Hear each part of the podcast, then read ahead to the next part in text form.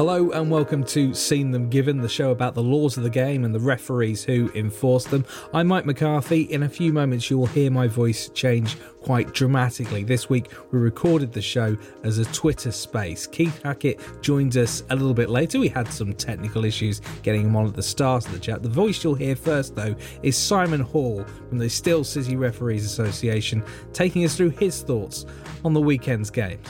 It weren't good, were it?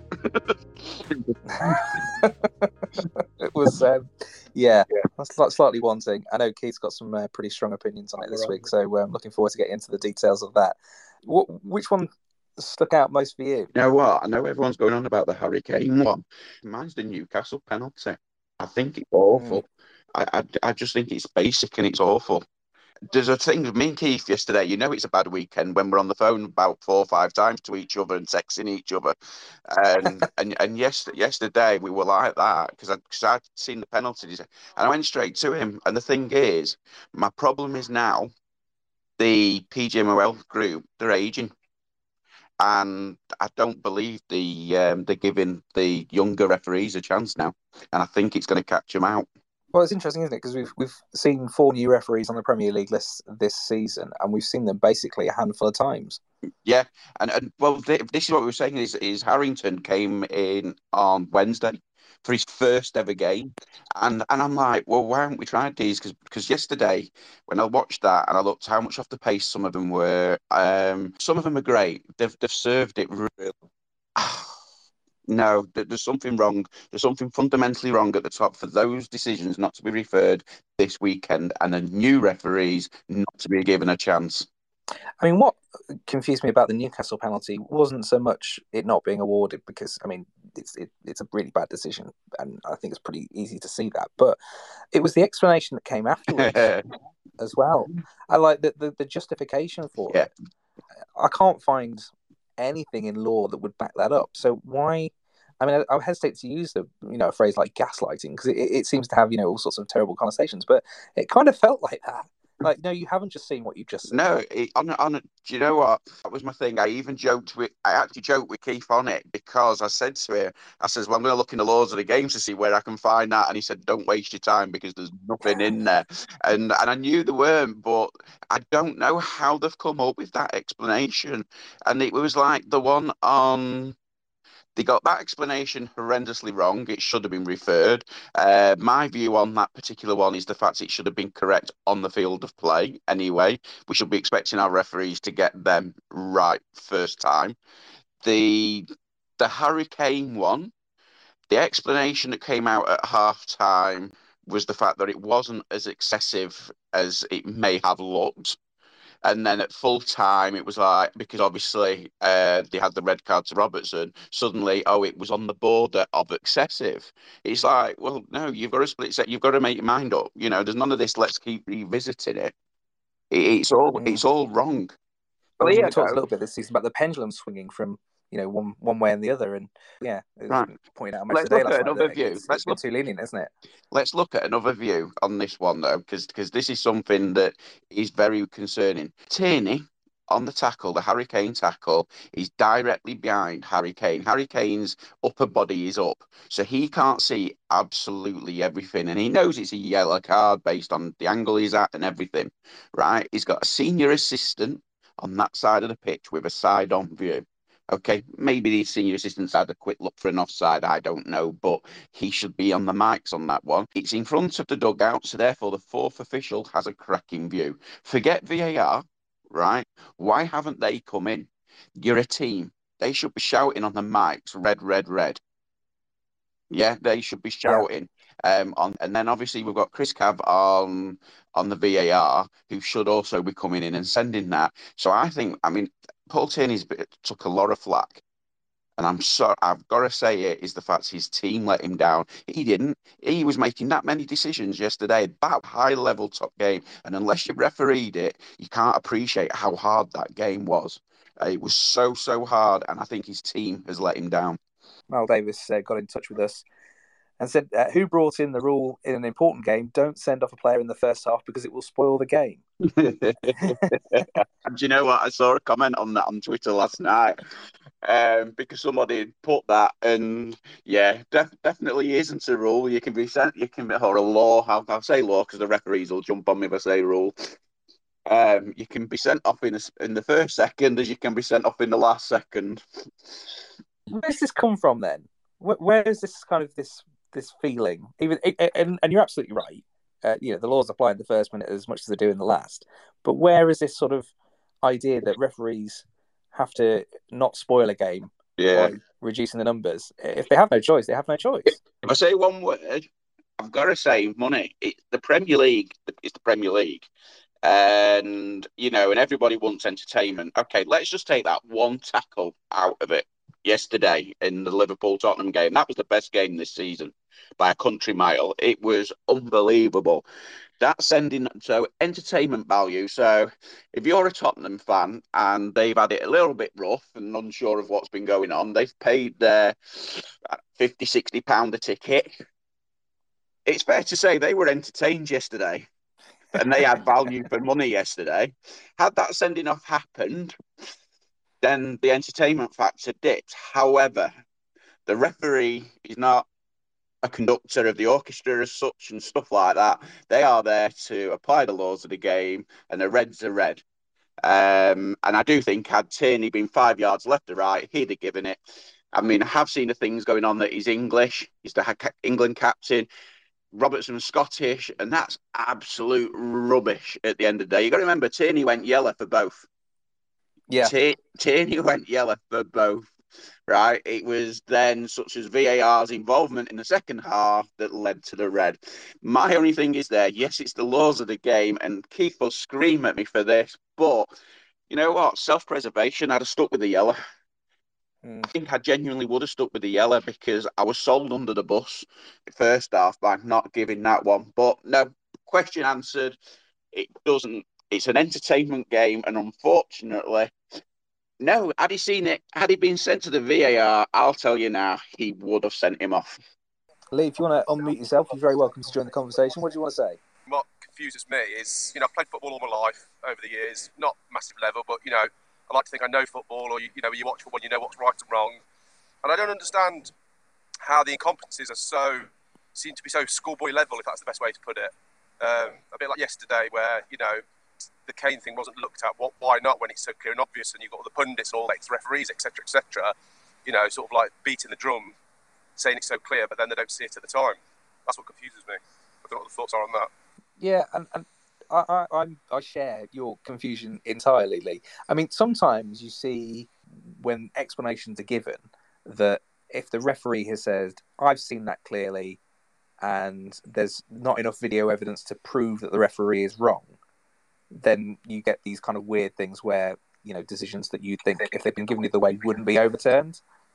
It doesn't seem to apply to the Harry Kane thing. It just it just seems wrong, and I, I can't. You know, normally when I'm looking at these things, I think, oh well, there must be some something I'm missing. Well, that's the problem. But I can't see what I'm missing. That's the problem. You, you, you, it seems as clear as day, uh, and like I say, you've got all these ex pros, ex refs, etc., just almost screaming at you, going, "Why? Why not?" But then the people that matter don't see it.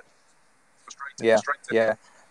I mean, a lot of the commentary, particularly on Match of the Day 2 yesterday, was not around this being the fault of, of VAR in particular, but whoever's using it. Exactly. I mean, do you share that, or do you think actually, well, no, if there wasn't VAR, referees would take a bit more responsibility? Maybe. I mean, I, I, do follow Keith. I don't know if he's in the chat yet. I do follow Keith on Twitter, and I always like his opinion because obviously being an old, respected sort of ref, high level, and um, I think he's saying it's the incompetences really, and the refs aren't, aren't good enough these days. Yeah, and, and the, the problem is these are the best we've got at the moment. So uh, you know, it's not. I don't know whether dipping into the championship and seeing what else is you know available is necessarily going to yield better results in the short term. Or the power of social media, isn't it? You read between the lines and you follow various people, etc., etc. And there's a bit of a consensus I've read recently that European refs are maybe are a better standard now or better standard than the, the British refs. I don't know what the thoughts are on that when you look at the European referees, they have in each of the leagues, and like you say, Champions League, is they have a couple of really, really good referees. But below that, see, if you watch some of the games, they aren't at that level. Now, the thing is, is with our referees, with take Anthony Taylor, Michael Oliver, um, Tripoli Paul Tierney, and those ones, you've got a level there that without interference. So when they go away in Europe, you watch how good they are. You watch them in Champions League how unbelievable they are, and they have a freedom, and you can see it in them. But then you come to the Premier League, and the refs slightly different. And this is this is something that uh, Keith and I, when we chat, we cannot get our head around. We really cannot get our head around is why suddenly you get Anthony Taylor delivering the most amazing performance on a Wednesday night in the Champions League, and then he comes back. Now, to me, something's wrong at the, the instructions at the top because these referees need freedom to be able to make the decisions.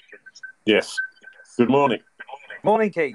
I'm delighted to be on. Sorry about that. A, a new phone uh, and a new laptop uh, doesn't help. Great to have you with us, Lee. Thanks so much for your question. Really appreciate it. Um, Keith, this is normally a time when we like to hand out as much praise as we can to referees, as, as well as uh, looking at some of the things that have gone wrong. I fear today we may be talking a fair bit more about things that have gone wrong. Overall, before we get into the specifics, uh, what was your overall impression of the weekend? I think that it was a poor weekend for referees. Um, I don't know whether that's a lack of con- concentration or the fact that we were all concentrating on such small uh, games. But Mike, uh, I was uh, at a game on Saturday at Penistone Church in thick fog, where the young referee, and I'm going to get his name before, hopefully before the show ends, um, who refereed in the fog. He chased the ball around to make certain he could see. His colleagues on the line were peering through the fog to give the correct offside decisions it was just a remarkable performance. So before I start to criticise those referees at the professional level that get a hell of a salary, this guy in the Northeast Counties League ran his heart out, and eight minutes before the game, at the end of the game, sadly, a power failure put the lights off and the game had to be abandoned. Uh, that's got to be disappointing for him and his colleagues, but I can assure you that I'm heaping the praise on him and his two colleagues because I thought it was simply superb to maintain control of a game that's always tough in the northeast counties. Um, was remarkable, and uh, yeah, and then of course we get to the professional game. I think it's been one of the worst weekends of the season without doubt. I, I'm just gobsmacked that I thought we were beginning to get into a position where the relationship between VAR and referee was much improved, where we were seeing errors but less of them, but this weekend was an absolute catalogue of errors where if there's a pendulum, I think they have reacted in that, you know, we've seen lots of penalties given, most of them correct, some wrong that we've pointed out in the past. This weekend, the pendulum swung the other way, and I'm, I'm you know, the Newcastle United game. Um, you know, the goalkeeper's taking the player out. It's not even, it doesn't need VAR. The referee should see that. And you, you look at it and think, how can he have missed such an, an easy sort of uh, penalty click decision? Martin Atkinson, the, one of the most experienced referees on the on the list, aided by Craig Pawson. Uh, you know, one's an ex-international referee and one's a current international referee. And if they don't see that as a penalty kick, which they didn't, then they need to go home and just look at the laws of the game and uh, probably over Christmas study uh, those laws because they didn't apply them. Just on that, because you've raised it, and um, I, the explanation that came after um, hmm. from Stockley Park that uh, because Cancelo was in possession of the ball and get away from the area, that somehow mitigated the fact that Ederson had wiped out Newcastle's Fraser in the challenge. Um, uh, what did you make of that explanation? Because it seemed curious, to put it politely at best, Keith. I think that was made by some PA junior that shouldn't be employed anywhere near the PGMOL. Anyone who makes a public statement from the PGMOL, hopefully that is the boss or one of his uh, uh, managers with refereeing experience, would never ever make that comment. It's absolutely ludicrous. It has nothing to do with the law. The referee has to judge the decision on what he's seen. Martin Atkinson's done that. He's got it wrong. VAR then should come in, throw the lifeline, and say, Martin, you've got that wrong. That is a clear and obvious error. Craig Pawson didn't come in. And you just, you know, I mean, like, okay, is it because it's Newcastle or is a lack of concentration? Because I have to tell you that Newcastle have suffered a few poor decisions in recent weeks, and this one compounds it. And you know, I I I I contend that a referee in a local park, just learning his craft, would say that's a penalty kick. And I've been inundated with uh, social media this weekend asking why.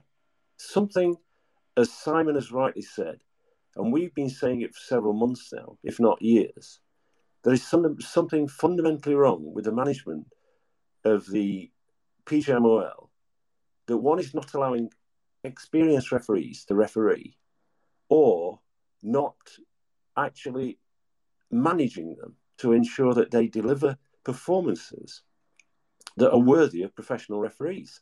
Look, I go back to the time when, you know, I was the sales director and I would train in the morning, train in the evening, and referee football matches, but in between, run a run a business. We moved to professional refereeing on the basis that they would get all the support mechanisms, that the outcomes would be better match officials.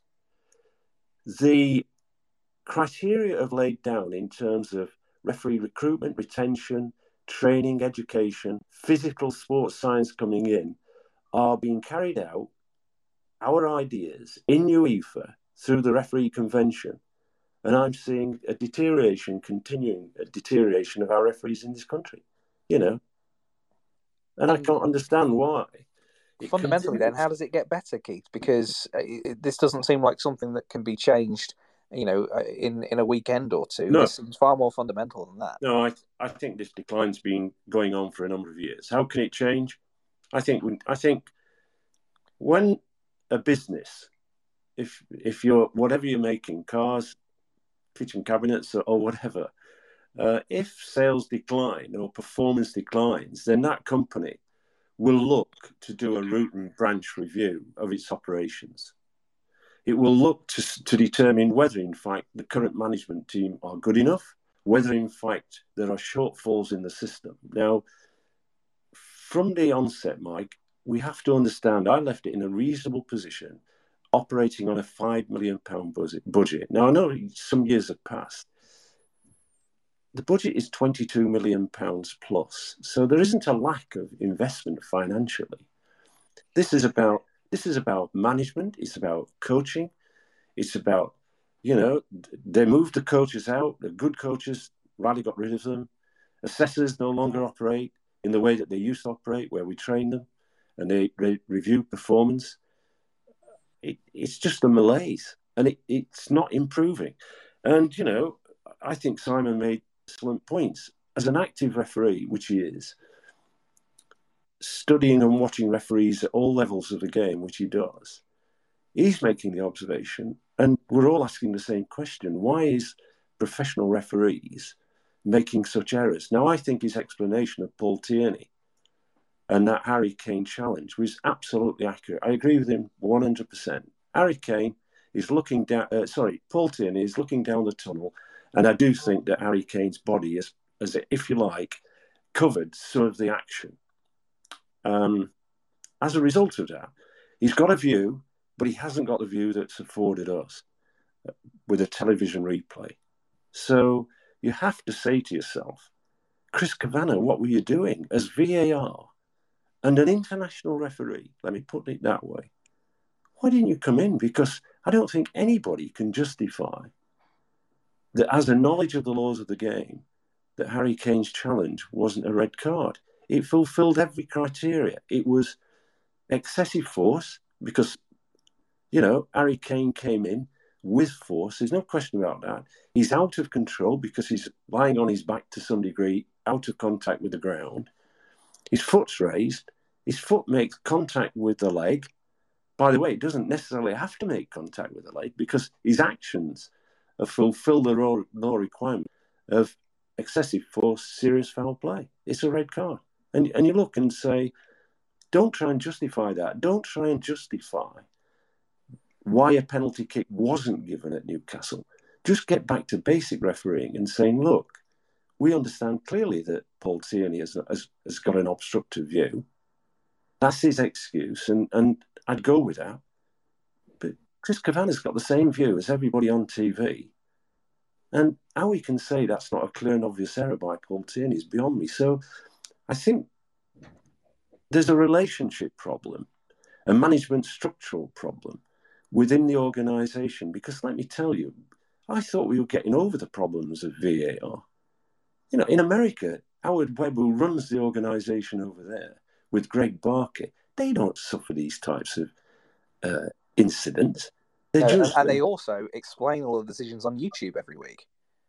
Yeah, because I think that they understand that they always need to keep the eye on the ball. But see, I think what we might might have got, and I've seen it in the past and had to deal with it as the boss of the PGMOL, and that is,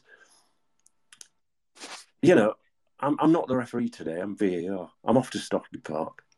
Um, you know, um, I'm I, have got no feeling of the atmosphere of the ground. I, I'm I'm in a I'm in a building block. I'm on my own, right? So I'd go through a different regime. I'd try different things. I'd, I'd have the I'd have the VARs out running around the buildings, preparing for the game, just like the referee. But I'd even consider, Mike, bringing the VAR operation into the grounds, i.e., the, the, the van outside the ground, so that prior to the game, the VAR and the AVR are actually with the match referee. They walk on the pitch, they hear that they get the buzz, and then one goes onto the green bit, and the others go into a, the, the back of a van, kitted out with, with VAR equipment. And then at the end of the game, they review the decisions and they, they do their own level of accountability. Mm. The, the interesting thing about that and, and, the explanation that there was at the time when you know everything went through Stockley Park and that was the decision was they didn't want the referees to be influenced by home crowds. So the idea was that, yeah, I, you, and you know, I, I, know you're laughing, but let me just get to the end of this. Uh, they didn't want, let's say, you know, soft penalties at Old Trafford or at Anfield or you know wherever it was. Um, and this, is, uh, and I guess a part of that as well was they didn't want the referees going to the monitors for the for the same reason, and they they got over that to a certain extent now because we do see more use of the monitor, which in the first season the VAR in the Premier League was pretty much zero. Um, so we're now seeing that being back down a bit, but having spent so much money on Stockley Park and invested in all sorts of, of gear there, it seems unlikely they'd move. Well, we're talking about the front end of a massive business here. And 22 million is a small amount of money when you can compare the overall income of Premier League clubs. So I don't think finance is, is, a, is a basic problem. And, and to actually put up a defence, Mike, that says referees might be influenced by the crowd is questioning their integrity. You know, I used to run out Anfield. The crowd didn't influence me. They shouted they didn't like what I gave on occasions. I'm there to carry out the laws of the game and apply them accurately. So I think to actually say, oh, the crowd's going to influence them is a nonsense. I, I think that I think that they're lacking conviction and accountability of these errors. Now, as I said, I think the first opening week season, we were getting it generally right. And I think there was a, signs of an improvement. But as the season's gone on, I'm seeing a massive deterioration. And this weekend has culminated in, thankfully, less than 10 games, a small number of games, and errors in most of them. And, and you say to yourself, how can this happen? And when you review, as someone that's run the organisation, you feel for the referees because they're at the sharp end. Believe me, they, they don't want this to happen. They, they're, they, they want to perform at optimum level. They put in a lot of effort physically to, to achieve that. And Paul Tierney is no mug of a referee. He's Simon would tell you, and I think most people would agree, he's at the top end of the list. He's the guy that gets, like Oliver and Taylor, the majority of the of the big games and and delivers them pretty comfortably. But I, but I think they're getting let down by VAR. I think that I think that maybe they're getting a bit lazy themselves because, as Simon's pointed out, if if that guy Tierney had moved to the left a couple of yards and the right a couple of yards, he may have. I'm sure he would have achieved a better a better angle, a better view of the incident. He didn't, and so there's there's almost a point at which you say, you know, we we've said, haven't we, that they are using the monitor more. Are they? Are we going back to they're not? Because Tierney, if he'd have looked at that decision, as Simon has rightly said, and look, we're miles apart. But in terms of often on on situations, but here we're in, we're in agreement that if if Tierney had seen that clip by going to the monitor, he would definitely have sent Harry Kane off. And so we've got a system, we've got a VAR in position. We're not using it correctly. This is this is about the human being element of the technical side of things not operating efficiently, and that's when management comes in, uh, reviews take place, discussions take place, and the appropriate operation, operational advice is given to the VAR and the referees. But you know, I could go on. I'm, I'm, sure we will. I mean, I, I, should say, if you're listening and you want to contribute to this, you have a question or you want to comment on any of the decisions that you've seen this weekend, please uh, stick your hand up and we'll we'll come to you. From the Spurs Liverpool game, Keith, I mean, there were some uh, very uh, interesting calls here. We've talked a lot about Harry Kane. Robertson's red was upgraded essentially from from a yellow. Yeah. Um, and you could make an excuse for Paul Tierney with the first one, maybe not, slightly unsighted. Not really an excuse you no. can make with the second, is it? Absolutely not.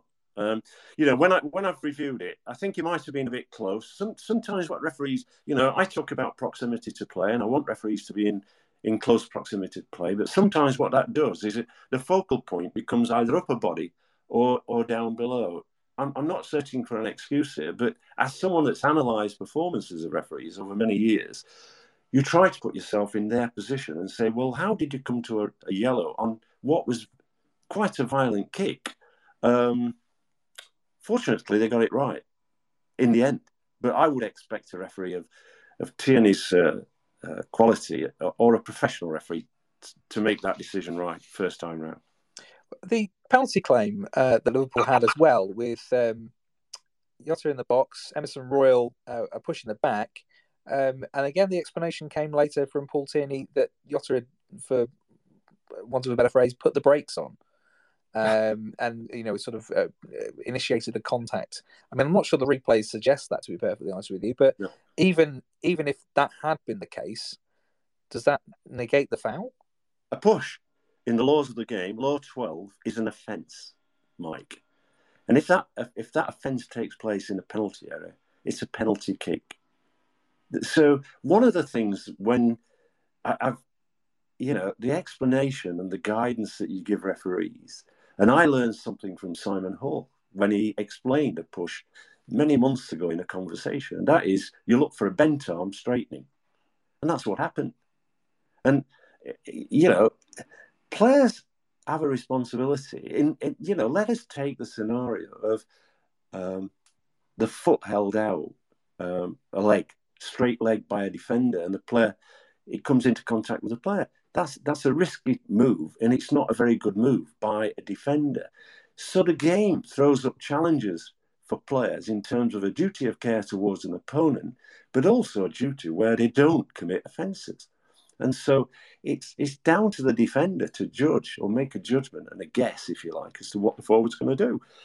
Understanding that if he then clatters him, it's going to be a penalty kick, but he didn't get one. And no wonder the manager of Liverpool, who I don't believe he's right in going off in the way that he does. But I think it must be very difficult when you spent most, uh, you know, uh, looking through the, the team sheets and looking at players injured and whatever, and he, he wants to win, um, losing it a bit. But but on that, particularly subject, as well, when moments later uh, a a push by Emerson Royal on the halfway line, which looks very similar, if not entirely the same, is given as a foul. I mean, I, I, look. I think he'd. Have, I think he'd every justification, but I, I do think I, I, can. I get concerned about certain things, and and on that particular point, one, I was concerned about Klopp coming onto the field of play, but I've expressed that concern about other managers as well. I think that they should not be allowed on the field of play to have a conversation with the referee. What seriously worried me was the potential influence of a manager at half time, publicly on television having a discussion with a referee, ex- expressing a view, and and that I think is a problem area because if I'm the opposing manager, then the opposing manager could say that the referee might have been influenced by conversation with him. I think those things are uh, taboo. I think that you know I laid down when I was the boss that 30 minutes after the, the conclusion of the game, the manager can come in and have a discussion and seek clarification on various points. I think that still exists. Hopefully, it does. That doesn't mean to say that that gives a, a door opening to the referee, the manager having a go at the referee on the pitch at half time and full time, and certainly at half time in the tunnel. I think I think those are taboo. So, yeah, and, if you want clarification during the game, is should that not come from the fourth official, who's mic'd up and will know exactly why a decision has been made? Yeah, we we you know I, I watched him one of the I think Andre Marriner was uh, was fourth official on one of one of the games. I watched him shaking, almost saying in body language terms, "I don't know what's going off," and I, I didn't think that was uh, helpful. That was in that particular game, Tottenham Liverpool. Uh, he sort of just ducked, ducked the issue, and I, I, I do think genuinely those things are if dealt with sensibly, will will rightly give an answer, and and it is a, it is an avenue to to get clarification. But uh, look, in the middle of the heat, I want I want match officials to do the job, not to be influenced by managers at all, um, not to be influenced by the crowd, and just get on with it. And then, thirty minutes at the end of the match, you've got a window. You can have a you can have a conversation with me, and and that's what I set up.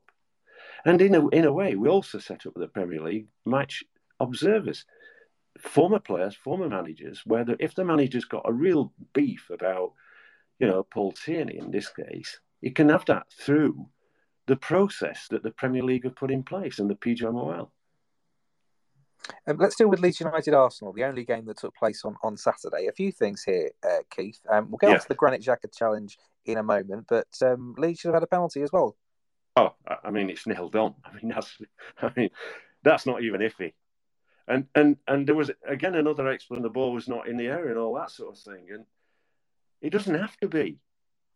Let me tell you as an example. If you, let's say the, the goalkeeper, uh, you know, has cleared the ball upfield, and then the, so the ball's heading towards his opponent's goal, and the goalkeeper is thumped by the centre forward who was hovering around to stop the goalkeeper kicking the ball it's a penalty. It, you know, it, it's a it's a red card, and off he goes. He doesn't. The ball doesn't necessarily have to be in the vicinity of a, of an offence. So it was a penalty kick. It took him out. It, I mean, oh crikey me. You know, I mean, in, in, in, in, you know, I mean, look, we can look at the end of the match and somebody might say, as they have done once or twice on social media, it was 4 1. What does it matter? It's a penalty kick that they should have had and they didn't get, and it was a poor decision. And Andre Marriner, he's off the pace. He's a really nice guy. He's off the pace. He's got it. He's got great experience. He missed it, and and VAR surprisingly, Michael Oliver, I think, was on VAR duty. Didn't come in. I I get more concerned about Stockley Park at this moment in time and its relationship with referees how it is operating. And I just wonder what influences have been put on VARs in terms of their involvement.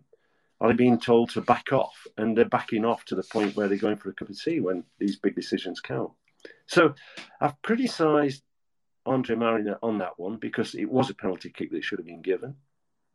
I want to now praise him because I think when the Arsenal player in the technical area sat at the bench, um, heard the racial abuse, the alleged racist abuse, and brought that to the attention of the match officials, I genuinely believe that the match officials dealt with that very professionally, very efficiently, kept it all low key.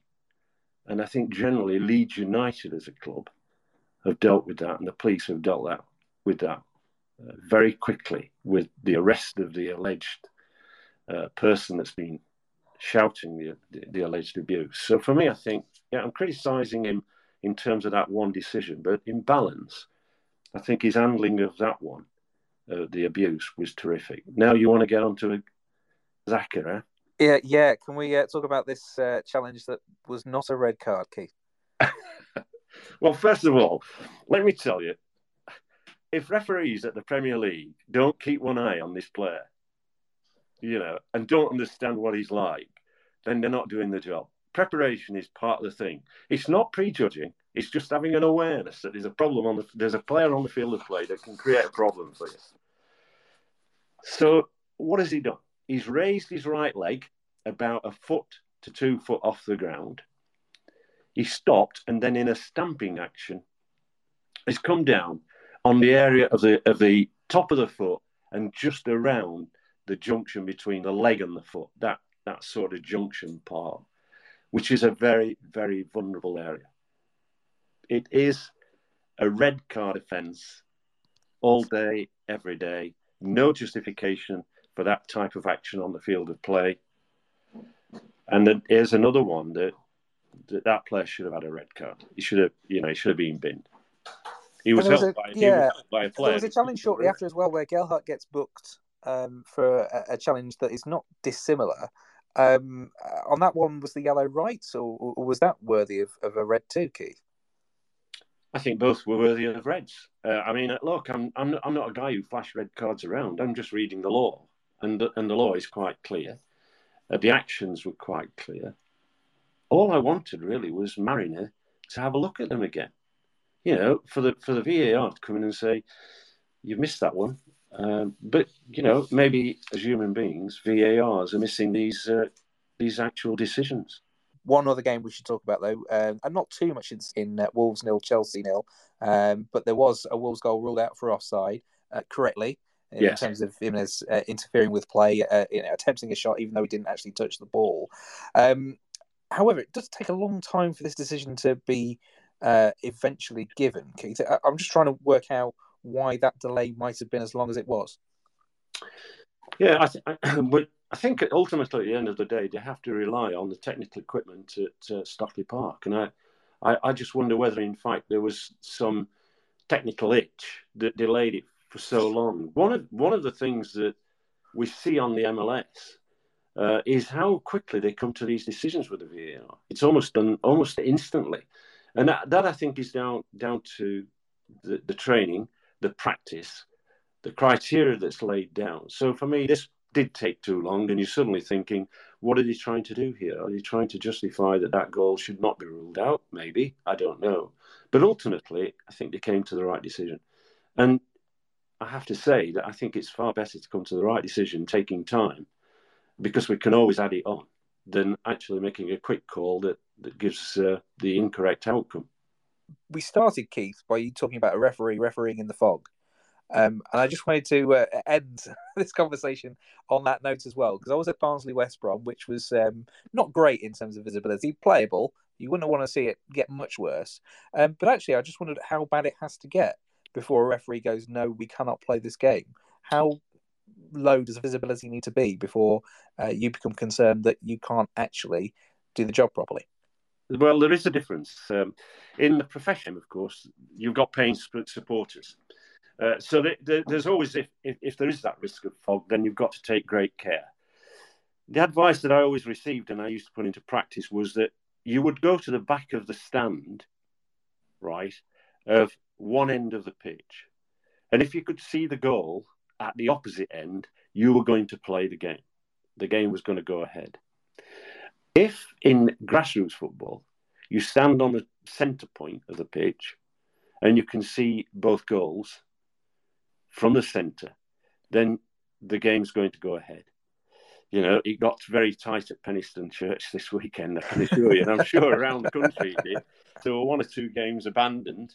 Um, but, uh, uh, but uh, you know, again, these are difficult decisions that are made by match officials. I, I absolutely applaud the referee that, that, did our game on Saturday at Penistone Church. Um, he put a huge amount of physical effort in because he he, he was cutting the space down. He wasn't leaving himself uh, open to missing things because of the fog. He even squeezed the distance between himself and the assistant. So if the assistant uh, is seeing it, then fine. The other criteria, because I was asked, is that you want your assistant to be able to to to view a player on the far touchline, so that you know prior to the game the referee would go and stand on one touchline, and on the opposite touchline, he would put his assistant and just say, "Run up and down for me." And if if there's clarity that you can, you're going to be able to detect offside decisions and players, then then it's better. The other side that can be difficult is the colour of players' shirts and identification. And I, am I, I, you know, here, Mike, I just don't know how you guys, the professional guys in the world of commentating on football, actually produce what you produce because it, at times it's quite remarkable to be taken to understand that player and his number and, and who he is. It's just it's just amazing, and and that's one of the skills skills of a commentator. I think we take for granted. I have to say, uh, I was very pleased to just be doing reports at the weekend for, for Talksport on that Barnsley West Brom game. It did get to the point where you could tell it was a throw in on the far side that had been taken by Darnell Furlong, but only because he's the only player on the pitch in a West Brom shirt who could hurl the ball that far as yeah. he does. Um, that was the that was the only way I was getting by. Yeah, absolutely. And you know, when I first saw that that lad uh, throw the ball, I'm looking very closely at him. One, uh, his feet are they on or behind the line? That's the first thing. And of course, then you're looking for the position of his hands on the ball, just in case he's going for the one-handed throw. And sometimes the follow-through of the hands, if they don't come through uh, as a pair, but one is ahead, one hand is ahead of the other, then you know that it's been a one-handed throw. But this guy can punch the ball massive distance um, legally, which is amazing. So that's our show. Thanks very much for listening, for downloading, for subscribing, however you get hold of this podcast. We really love you to continue listening in 2022. We are going to take a break over Christmas, but look forward to seeing you on the other side and wishing you a Merry Christmas and a Happy New Year. And hopefully, the standard of officiating will be much better in 2022 than we saw this weekend. We can live in hope, can't we? If you've liked the show, leave a rating or a review wherever you get your podcast. If you've got any feedback for us, hello at seeingthemgiven.co.uk is where you can send us an email. For now, though, take care and we'll see you next time.